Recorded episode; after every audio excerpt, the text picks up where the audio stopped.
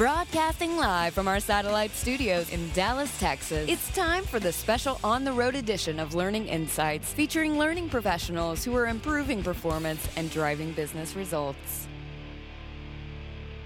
Welcome back to another exciting and informative edition, and it is the post launch edition of Learning Insights here in Dallas. Uh, training pro Stone Payton, Lee Kantor, having some marvelous conversations, caught up with some old friends, made some new ones this morning. And Lee, this is going to be a fun segment. We are going to get a chance to visit with Senior Vice President, Training and Employee Development with an organization called Nation Star Mortgage. Please join me in welcoming to the broadcast Mr. John Briggs. How are you, man? Hey, you're doing great. Thanks a lot.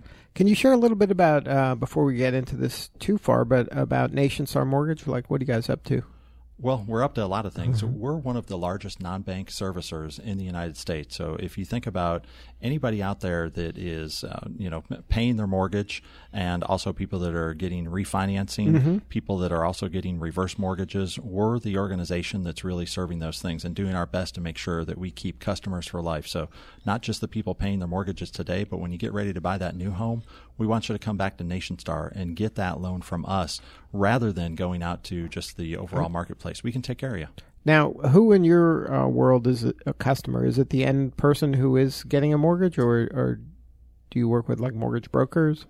Uh, we, we really do work with a lot of people out there, but I mean, we're, we're pretty much going direct to the consumers and mm-hmm. talking with them one to one and uh, talking to them about rates and closing their loans and, and uh, you know, just taking care of those guys. Are, and is your um, sales force are they out there in the wild, or is this done over the phone or the internet? There's a little bit of everything, but there are people that are doing a lot of the correspondence uh, virtually, and then we also do have people that go out and meet face to face with individuals, and you know, sh- shake the hand, look in the eyes, and take care of those pieces. And there's a lot that happens over the phone. There's so much now that can happen over the telephone with electronic signatures and with phone calls you, you, you develop a connection in a short amount of time. So is this making tracking performance easier, harder, just different? It's it's really interesting. If, if you think about performance, I'm, I'm thinking about making sure that people that are processing loans people that are selling mortgages, and people that are doing all the behind the scenes things. It's my responsibility to make sure that we're training those people. Mm-hmm. People coming in from the outside, and it could be individuals that have experience doing it at other companies, people that have no experience doing that. And we need to fill in a lot of the blanks from an education standpoint, and then we move up to and get into the training piece of it. Now, is it easier to train somebody who has been in the industry or uh, new to the industry? I'll say I have two answers for that. it's it's easy. It's easy to train somebody that has some expertise in that particular area, but if they hold on really strongly to the way that they used to do Maybe it, some bad X habits, place, exactly, right. bad habits or just different habits. Mm-hmm. Every person, we, we, all have Microsoft Word or we've right. used PowerPoint or something to deliver a presentation, but many people use it different ways. Mm-hmm. So we have a lot of the industry standard tools out there and some of the industry leading tools that we use as far as technology and our systems of record. But there are certain ways that we do it, certain policies, certain procedures. And then we also have a lot of federal and regulatory guidelines that we have to follow all the time. Mm-hmm. So yeah, you can't everything. do that some of the time. Right? No, you can't do that some of the time. so not, you have to have a, a, level of performance and accountability in that that's kind of non-negotiable, right? Uh, absolutely. It's non-negotiable. I mean, there's so many things that have happened in the industry throughout the years as we've heard about mortgage companies and uh, there's been a lot of things happen to financial organizations. So we're an organization that we're not a bank. We're a non-bank servicing organization and we deal with mortgages very specifically. However, every single rule that we're following is the same rules that some of the big people out there in the industry, the names that you see on the on the sides of buildings in downtown Manhattan, we're following the exact same rules that those guys are, and we're subject to the same type of uh, regulatory guidelines, scrutiny, et cetera. Now, to a layperson, or at least to this layperson, the, the words performance management uh, can connote some idea of what you're talking about, but to a professional, those words have very specific meaning. It's a, it's a discipline, right? The performance management is a it's a discipline. It's a domain. It's a area of study. Can, can yes. you speak to that some? Sure. And when, when, when I think of, uh, of what we're doing in improving performance in my role as the head of training for an organization, anything that happens oper- operationally, I'm in charge of that. I'm supposed to make sure that I have trainers, professionals at multiple places, both on and offshore, multiple states, multiple time zones, things that are going on to make sure people know how to do their specific jobs. Every single task that's, that's required to be uh, a loan processor, a salesperson. And it's, it's one of those things that many people say, well, John, how do you know you're doing a good job? And that's really where it gets to it being all about performance. How do I know I'm doing a good job? Is something that I've been asked more and more throughout time. You go back and you think of some of the masters out there looking at return on investment. Uh, you know, Dr. Phillips, uh, Jack Phillips, sure. and you think about all of the different uh, taxonomies that we have in, in Kirkpatrick and those types of things for me, it's been taking a look at getting back to some of those things and truly proving that we're making an impact on the organization. And that's what I had to do to really continue to grow my department. Uh, you know, coming into our organization, and when I say grow my department, grow my department to do what they wanted us to do. They get a taste of what we're able to do when we truly train people. Well, it sounds good. Who Yeah. doesn't want more better performance, performance, right? yeah. It- it- Who's going to be like, no, we don't want that. A- absolutely. And so many people out there think that telling is training. And there are people that are great tellers. They might not be great trainers, but they're mm-hmm. great tellers. So it's really looking at how do we make people truly know and what happens when they walk out of the classroom door is much more important to me than what happens while they're in the classroom Right. practicing and sometimes failing, sometimes making a mistake. It's okay if we do that when we're in A safe the, learning the little safe environment, right? the learning environment. But now we're even we're we're actually melting those two environments together. After you obtain a certain level of skill, and after you've been in some of our programs for a couple of weeks, we're saying, okay, now it's time to really do this with a real customer In the wild, right? in the wild and we're we're going out there and we're going in the wild and we have nesting environments now where we're having people get a portfolio of here's some individuals that want to get a loan. Okay. You're going to go ahead just like we practice, you're going to call this person, I'm going to be right here on the line with you. oh, so you're there side by side. We're going to really call this individual and we're Mm-hmm. going to go through and start to fill out their loan paperwork and do everything like many of us have seen before as we've gone through the mortgage process actually listening and coaching that person through that process of So collecting you're all like the whispering in their ear. And, and in a way whispering in the ear you well, know, you could have like some sort of back channel Yeah, chat. I mean, you could do technology. an uh, instant message right. No, Don't it has to be stop impacting your that. business Yeah. as much as as much as any, right? Because among other things, isn't your uh, at least a, a portion of your your customer base are they coming to you more informed, or at least thinking they're more informed when they're talking to you? You know, I, I think that customers are much more informed now than they've ever been before. And, Right. and I attribute that to, to what we have at, at, at our fingertips at all times. Sure. Some type of electronic device, the smartphone, Right. the iPads, the tablets, the PC. Uh, just the other day, I was saying to my wife, boy, I'd really like to put in some of that Firestone like we saw at a certain place where the Mm-hmm. gas actually comes up through stones rather than having a gas fireplace, but put in Firestone. Mm-hmm. And one of the first things that I think to do is I go to Google and I say, well, how do I install that? right. Is, is that something that I can do on my own? And I'm getting that just in time training and that coaching. So I, I started the video. I got to a certain point. I stopped the And video. you're like, I can't do that. you know, I did something. Call the Firestone. Right. Exactly. So, sometimes you have to call in the professionals. If it's dealing with electricity, I know mm-hmm. better than to try Right. that. I, I, I call in a professional. But putting up a ceiling fan, take Might a look be at able to do Google. that. Yeah, I, have I've actually done that. Taking a look at videos, the just-in-time training that all of us have now at our fingertips. Uh, it it's really changed our industry if you think about what we're Yeah. doing and and how I'm approaching that as a training and development professional, as an executive over a training function, it's really taking a look at how do we provide just in time tools so that people can perform on the job. And sometimes it is short videos, taking the time one on one to use a tool. Uh, some of the webinar tools that we have out there, um, there's one that we really love, and we go in and we'll just record a simulated little snippet, little tiny three minute long video on how to do a particular task that people have to do over and over again. We record it. We put it out on a website. When people need to remember that because they forgot it because it's been a while, they just say, Oh, it says click here for a video on how to do this. You click that little button. Within two minutes, you know exactly what you need to do. Right. You can go ahead and perform your job and you can move forward. It's, it's really been about those things. To me, it's also been about this proof. How do you prove that you've done a good job as a training organization? And I have to tell you, there's all these studies, all these great things over the past decades that I've been in this career field that people have said, you need to sit down and come up with this really complicated this and come up with these measurement instruments, make sure you take a baseline. In our environment and in the financial services industry overall, and I've worked for a number of very large banks and mortgage companies, in our environment, everything is tracked piece by piece, process by process, step by step. So I've been able to go to individuals and not use the data against them, use the data for them that they have and how many loans a person can process in one day. And if I take a look at what's the average person doing on the floor mm-hmm. that they've been in the job for, let's say, under a year, and I find out what that number is, then I take a look at the people that are coming through training and I'm saying to them, okay, what is it that I can do to make sure that they get up to that number by the time they leave my training program? How long does that training program need to be? How long does it normally take for somebody to ramp up? I'm looking at accelerating that curve, but I'm using their data to do it. That's what's been very easy for me is the data collection piece. I, I, have a couple of friends in, in the industry and they've said, Oh gosh, I had to hire, you know, three metrics and analysts and I had to hire a bunch of extra people to begin mm-hmm. really evaluating and measuring the different things that people are doing on the job.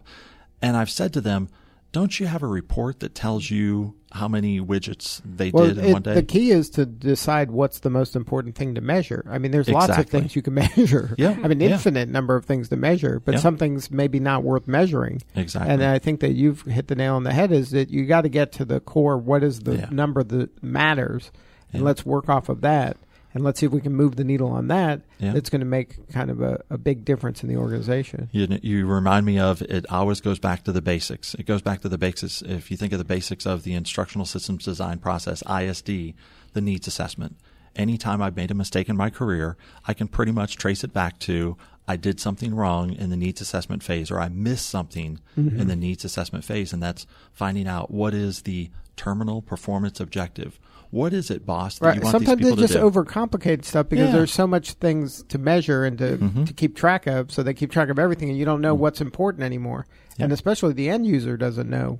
Yeah. Like what you really have to get to the heart of what's going to make that end user high five their boss at the end of the day. You know exactly, exactly. And and if for you're not us, clear on that, then good luck, right? It's very true. For for us, it's is the payment posted pr- properly did the loan close on time when we promised them? So when they went to the closing table and right. sat down, the funds were wired, the paperwork was there, everything happened. That's really the high five time. We've satisfied the customer. You've also met your objective. And at the same time, if your job has any type of incentive compensation, that's when the commissions are paid out right. too. When so, that uh, transaction occurs. that's right. not, not until. You can do a lot of work, but if the loan doesn't close, there's an issue. So for me, it's really been going out to those line of business leaders and saying, I need some of your data. Mm-hmm. We're going to do this. We're going to help you in this particular area. We're going to train a lot, a lot of new people. Uh, one of the questions somebody asked me recently is, what are some of the trends you're seeing with some of the new people out there? Well, a very interesting trend that I've seen is that uh, you, you, asked me before, is it easier to train some people that you right. know know a little bit? or, or don't know anything. In some ways, it's been easier for us to train people that know nothing because you have the opportunity to shape them from the very beginning. Right. You don't have to untrain. exactly, exactly. You, you don't have to un, you, you, don't have to untrain people. You're able to show them that process, and they're exposed to this for the first time. Mm-hmm. And if you think about uh, when we learn to drive, uh, you know, we watch people drive for what, 14, 15 years. Right. I remember upstate New York and Syracuse, New York, where I learned to drive and I learned on a Dodge pickup that had the choke on the, on the dashboard, three speed shifter on the column. And I watched somebody drive that truck for years. I knew how to drive that truck. I was going to be able to do it. How hard could it be? My dad does it, right? exactly. you get behind the wheel it's and a you new know, world now. yeah, you knew what happened at that point. And really, we're talking about getting people behind the wheel while they're in the training phase. Mm-hmm. There are certain things from a regulatory and compliance standpoint that we need to have people go through before they're allowed to even talk with customers. Right. We make sure those things happen and somebody's certified and able to uh, p- perform within the guidelines the state and the federal government has for us conducting business. But at that point, we have people going out now and they're actually interacting with real customers. And then we're starting to track and measure them compared to what is your standard going to be when you get out on the floor two weeks from now? How many of these are you going to have to do every day mm-hmm. to be successful? How many loans will have to close? And really, we've been doing that, and now we're tracking 30, 60, 90 days out. And as you know, over time, uh, the responsibility that I could say that I had for somebody doing mm-hmm. great at 30 days is a higher percentage than after 90 days. There's so many other factors that come into play with the environment and the coaching and right. the follow up and those types of things. But it's it's also been interesting as I've gone through this journey uh, very much recently of really trying to justify how do you know? And I have a couple of executives that consistently ask me that question. How do you know you've done a good job? In that training class? How do we know that you know? It's the smiley faces, right? It's way beyond smiley faces, way, way, beyond the, the, the, level one, the reaction that, that people have. Which you know, those are fun to read. I, I call those mm-hmm. vitamins as a trainer. Mm-hmm. You get some vitamins, and when you're feeling down, get get all your good level ones and read those, and, and you'll you'll feel a lot better. Sometimes you'll pick up on some things there, but really getting beyond the level two, the assessment, but taking a look at what's the change in behavior, mm-hmm. getting to level three, what's the impact on the organization, getting to the level fours, and you, you just guided me through the Kirkpatrick process there. so in, in, in doing that, it's really about getting to those pieces. But it's been interesting also is people have said to me, well, John, I noticed that you're starting to publish this data in your monthly reports. in the we don't know if everybody yeah. should see this in, in the human capital report, and you've compared this this site to this site, and I'm not really comfortable with that. And I said, well, think of it from this perspective. What can we do to make sure that we have consistency between those right. two sites? That's important. I need to have a measure so that I can help you make it so that if this site isn't quite where the other site is, let's look at why. And then fix it and, and fix it. it. exactly. And, and that's what we've done. I mean looking at little things there there there were some people in one building they didn't have access to a particular system and it was making so that it took them longer but wouldn't you want to know to that? things. don't exactly. Exactly. But it, it truly is a relationship. It's a matter of asking questions. And trust. The and trust, trust, has to be there too. Yeah. and and you have to be able to um, kind of fail safely and learn and and get better and improve I mean, yeah. there has to be a level, a culture of trust. And it sounds like these happen. guys have done that. You've created this in, in, environment where it's it's safe to, to practice these skills before you send them out into the wild, right? It it is safe to practice in, in this environment, and and that's really what I think training ends up being about: is doing real things, changing behaviors, and making it so that you can do something successful. L- like I said, it's not that I'm not concerned what happens in classrooms because I'm very concerned right. about what happens in every one of my classrooms across the globe. But what's really important is did that experience that you had while you're in the classroom, did it make it so that when they walked out the door and they sat down in the chair with their real team, finally, were they able to perform the job to the level that we agreed to? And, uh, you know, and did the job in real life look like the one in training? That's exactly. important too. and if you've got a hole in your swing, let's try to find it now. Yeah, right. Yeah. Now's the time we want to find it. Absolutely.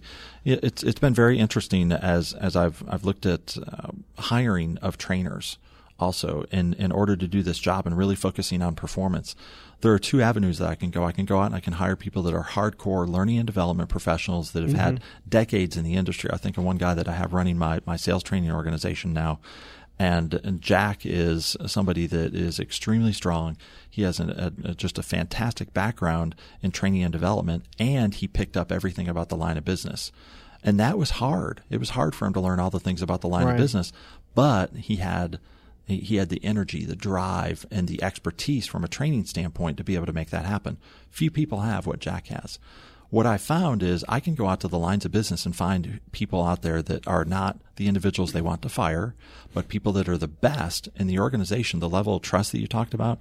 I'm really fortunate, especially in, in my in my sales area, that the senior leaders want to propagate and they want to make a hundred more of X person. Right, clone this person.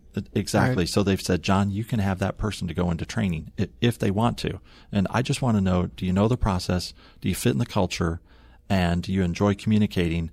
And the other thing that I ask them is, can you travel? Because I, I have people going to different countries right, now, all over the place. Right? I have people going to different cities, states, etc. So as long as you can travel, I can bring you into my organization, and it would be hard for me to try to teach you all the technical things on how to be an effective loan processor.